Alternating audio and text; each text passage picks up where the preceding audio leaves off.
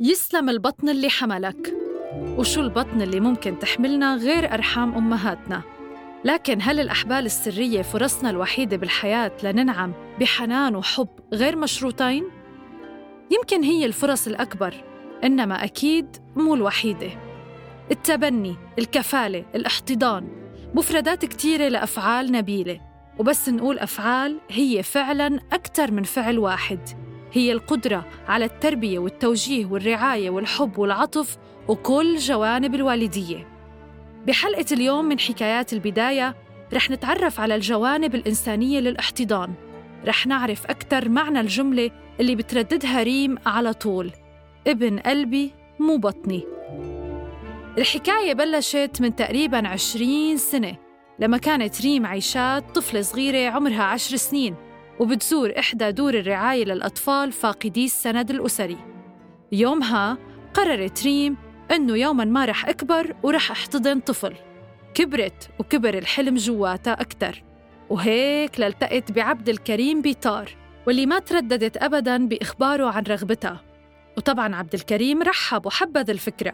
ولما تزوجوا من حدود السنتين وبدون أي تردد ملوا طلب الاحتضان بوزارة التنمية الاجتماعية في الأردن.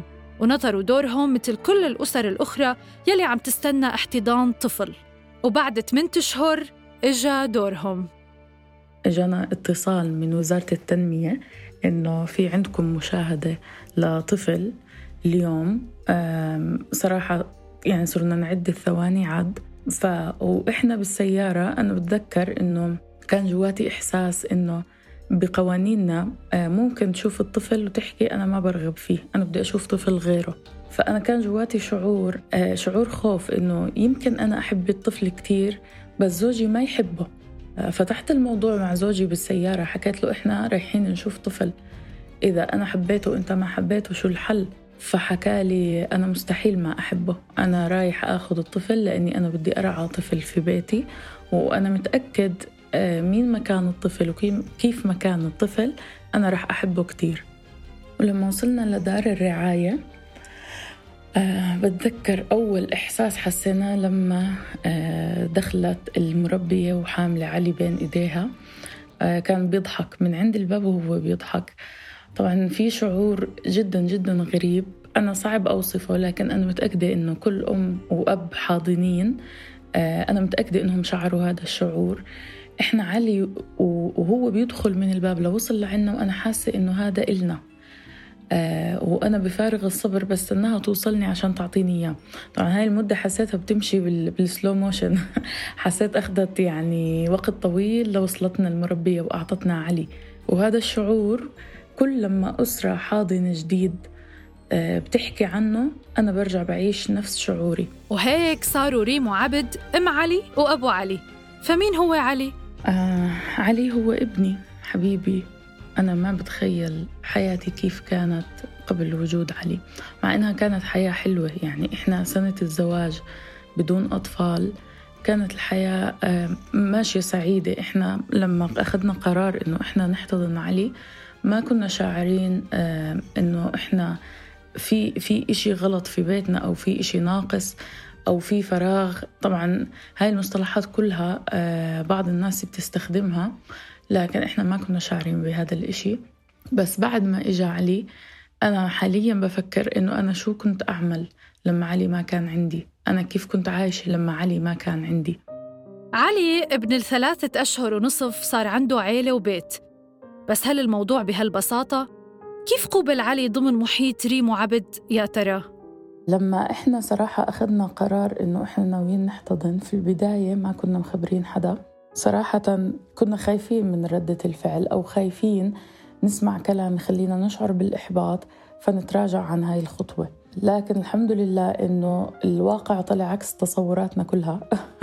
لأنه آه، كان في دعم كتير كتير كبير. من من أسرنا بالدرجة الأولى أسرنا اللي قريبة جدا منا اللي هم أهلي وبيت حماي لدرجة إنه عمة علي طلبت مني طلب آه، فحكت لي معلش أنا أكون أول شخص بحمم علي. فصراحة كانت فرحتي كثير كثير كبيرة إنه هي عندها الرغبة بهذا الموضوع يعني. وما أحكي لك حاليا غلاوة علي عند العيلتين كيف عيلة ريم وعيلة عبد تقبلوا الحفيد الجديد واحتضنوه وببيت ريم وعلي كبرت العيلة وتغير شكلها. صراحة دخول علي لحياتنا غير كثير أشياء. منزلنا بحد ذاته تغير كثير. إحنا حاليا ما في غرفة في البيت ما فيها أشياء ومتعلقات لعلي. روتيننا في البداية كله تغير أولوياتنا تغيرت آه، تفكيرنا تغير. خططنا تغيرت. يعني أنا بالبداية أنا بشتغل وزوجي بيشتغل والحياة ماشية. بحياتي ما كنت خايفة من المستقبل لكن بعد وجود علي صرت كتير أفكر في المستقبل. آه بعد ما إجا علي آه صار لازم ننام بكير ونصحى بكير. بعد ما إجا علي صرت لازم أطبخ كل يوم. إذا بوجود علي اكتملت العائلة وصار للحياة طعم آخر. بس يا ترى علي بيدرك قصة احتضان عائلته إله؟ صراحة إحنا ما بنعرف عقل الأطفال لأي مدى ممكن آه، يكون عنده إدراك ولا أي مدى ممكن يستوعب. آه، لكن أنا ببدأ مع ابني من هذا العمر ومن قبل حتى أنا كنت بدأت أحكي له إنه يا ماما أنت ما إجيت من بطني أنت إجيت آه، من قلبي في أنت عندك تنتين ماما في ماما هي جابتك من بطنها وفي ماما اللي هي أنا اللي بربيك وبحبك وبدك تضلك معي طول العمر. أما فيما يتعلق آه، بأسرته البيولوجية فإحنا صراحة ما عنا أي معلومات بإشي يخصهم. لكن أنا بحكي لعلي اللي بعرفه. أنا بحكي له إنه ماما جابتك من بطنها وإنت عندك بابا لكن هم آه، في عندهم سبب أو في عندهم ظروف كان صعب إنه إنت تضلك معهم. فعشان هيك هم حطوك في دار رعاية. وإحنا رحنا على دار الرعاية وحبيناك كتير كتير وأخذناك. آه، علي بهاي بهذا العمر هذا هو طريقة كلامي معه وهذا هو آه، طريقة آه، إني أعرفه بقصته عن الاحتضان. لكن أنا واثقة إنه هو كل ما بيكبر كل ما رح يكون مدرك للموضوع أكثر ورح يطلع عنده كتير أسئلة. بتمنى إنه أكون مستعدة أجاوبها بالطريقة اللي هو اللي هو يكون مرتاح فيها واللي هو يوصل لأنه يكون آه، مقتنع بهاي الأجوبة. بالحديث عن الأمومة والأبوة يقال دائما أنه حب الأهل لأولادهم هو حب غير مشروط. ما الفرق بين حبكم لعلي وحب الأهل البيولوجيين لأولادهم؟ بصراحة أنا عمري ما كنت أم بيولوجية فما بعرف طبيعة الحب اللي بيكون بين الأم وابنها البيولوجي. لكن أنا اللي بعرفه إنه أنا بحب علي كتير. حب يعني ما بحياتي تخيلت إنه آه إنه ممكن أشعر بهيك حب أو أشعر بهيك مشاعر. فحبي لعلي كتير كبير. أنا ما بعرف هو نفس حب الأم البيولوجية لأطفالها أو ممكن يكون أكثر يعني أنا بالوقت الحالي أنا بشعر إنه ما في حب أعلى من هيك ما في حب أكثر من هيك. حب ريم لعلي حب غير محدود. هو ابن قلبها مثل ما بتحكي. لكن على مين بتنعكس أهمية الاحتضان؟ أهمية الاحتضان صراحة بتكون ال ال بتنعكس على ثلاث أطراف اللي هم الطفل والأسرة الحاضنة آه، والمجتمع. خليني أبدأ من الأخير اللي هو المجتمع.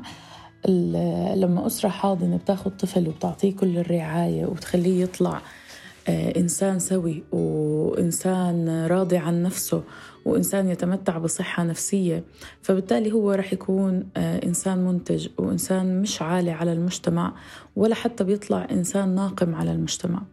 أما عن الأسرة الحاضنة فكثير من الأسر اللي الله ما رزقهم أطفال. كان هذا حل آه، مناسب ليشبعوا الرغبة بالأمومة وبالأبوة. وبالإضافة أكيد يعني أنا ما بحب يكون هذا السبب الرئيسي لأنه طفل ما بيجي للأسرة عشان يحل مشكلة أو عشان يملي فراغ. أنا لازم أكون واعية إنه أنا لما هذا الطفل بده يجي بده ياخد أشياء كثيرة مني مش أشياء بسيطة مش أشياء قليلة. بس ممكن هو هذا شعور الأمومة والأبوة اللي بيكون الشخص بيحتاجه أو بدور عليه.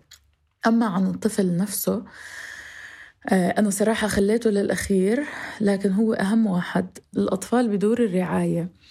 متوفر عندهم الملبس الجيد متوفر عندهم الأكل اللي منيح. لكن صراحة في الجانب النفسي والجانب العاطفي آه، في تقصير كتير كتير كبير. فهذا الطفل لازم يكون بين أسرة بين أب وأم بيت خاص فيهم.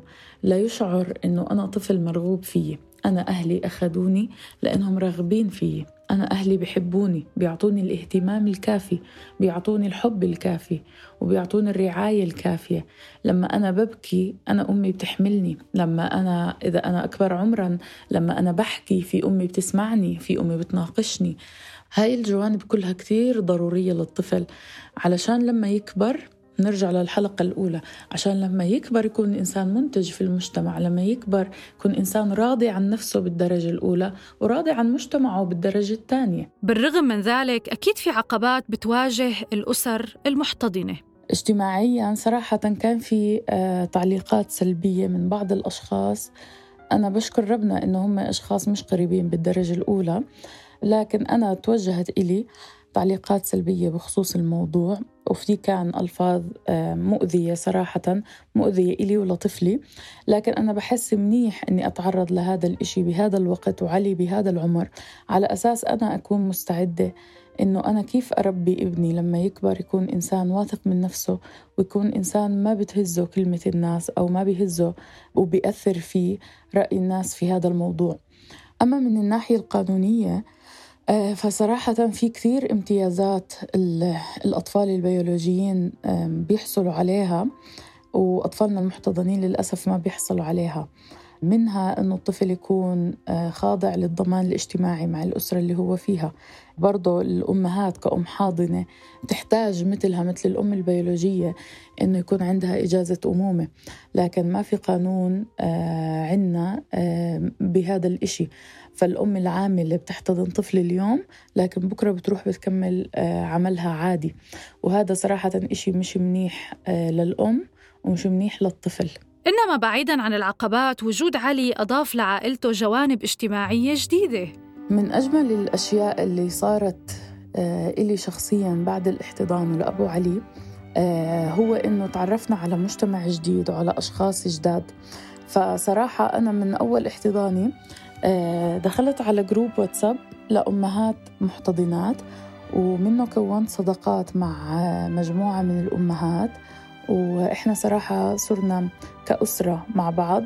بالدرجة الأولى مشان أطفالنا حتى أطفالنا لما بيكبروا بيكون الموضوع أسهل عليهم. أنا ابني لما بشوف إنه صديقته آه، شذا مثلا طفلة محتضنة فلما بشوف إنه أنا محتضن وصديقتي محتضنة يعني في ناس بتشبهني. لما بشوف غزل لما بشوف ركان لما بشوف تميم لما بشوف سهيل. فعلي لما بشوف هدول الأطفال محتضنين مثلي مثلهم رح يخلي تقبله للموضوع أسهل بكتير. ورح يخليه يحس إنه أنا في ناس بتشبهني. أنا مش شخص غريب أو شخص غير عن هذا المجتمع. رح يعرف إنه في مجتمع بيشبهه. ريم أم محتضنة لطفل ما بتتخيل حياتها بلا.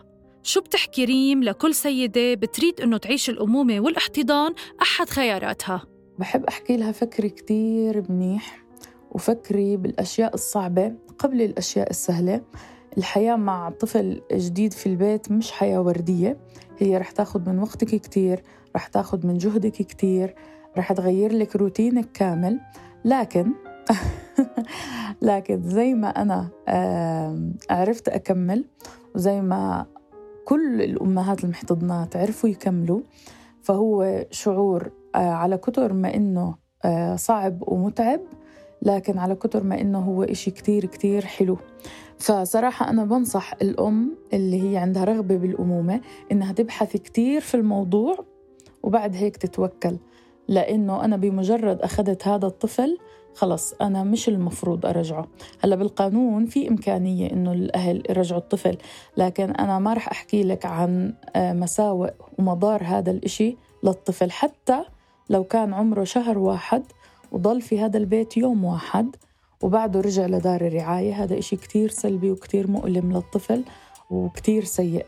اليوم وعلي عم يستعد إنه يدخل عامه الثاني شو ممكن تقولي له يا ريم؟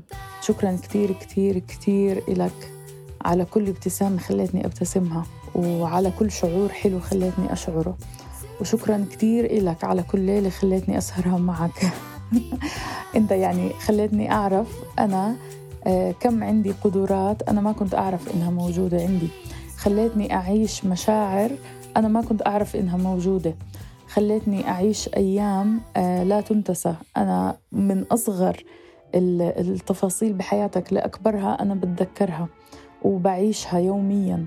وكمان بحب أحكي لك يا علوشي إنه أنت من أحلى وأكبر وأعظم النعم بحياتي. وأنا صدقا ما بتخيل حياتي بدونك أبدا أبدا. لا أنا ولا بابا نتخيل كيف حياتنا بدونك. وإحنا بنحبك كتير ورح نضل نحبك لحتى آخر العمر. وهي حكاية ريم. حكاية أم حملت طفلة بقلبها مو ببطنها. يسلم القلب اللي حملك يا علي. أنا علي. كيفك؟ هاي حبك. منذكركن أنه حلقة مصورة بتحمل نفس العنوان موجودة على كافة منصات الميادين أونلاين. ما تنسوا تشوفوها وتعطونا رأيكم.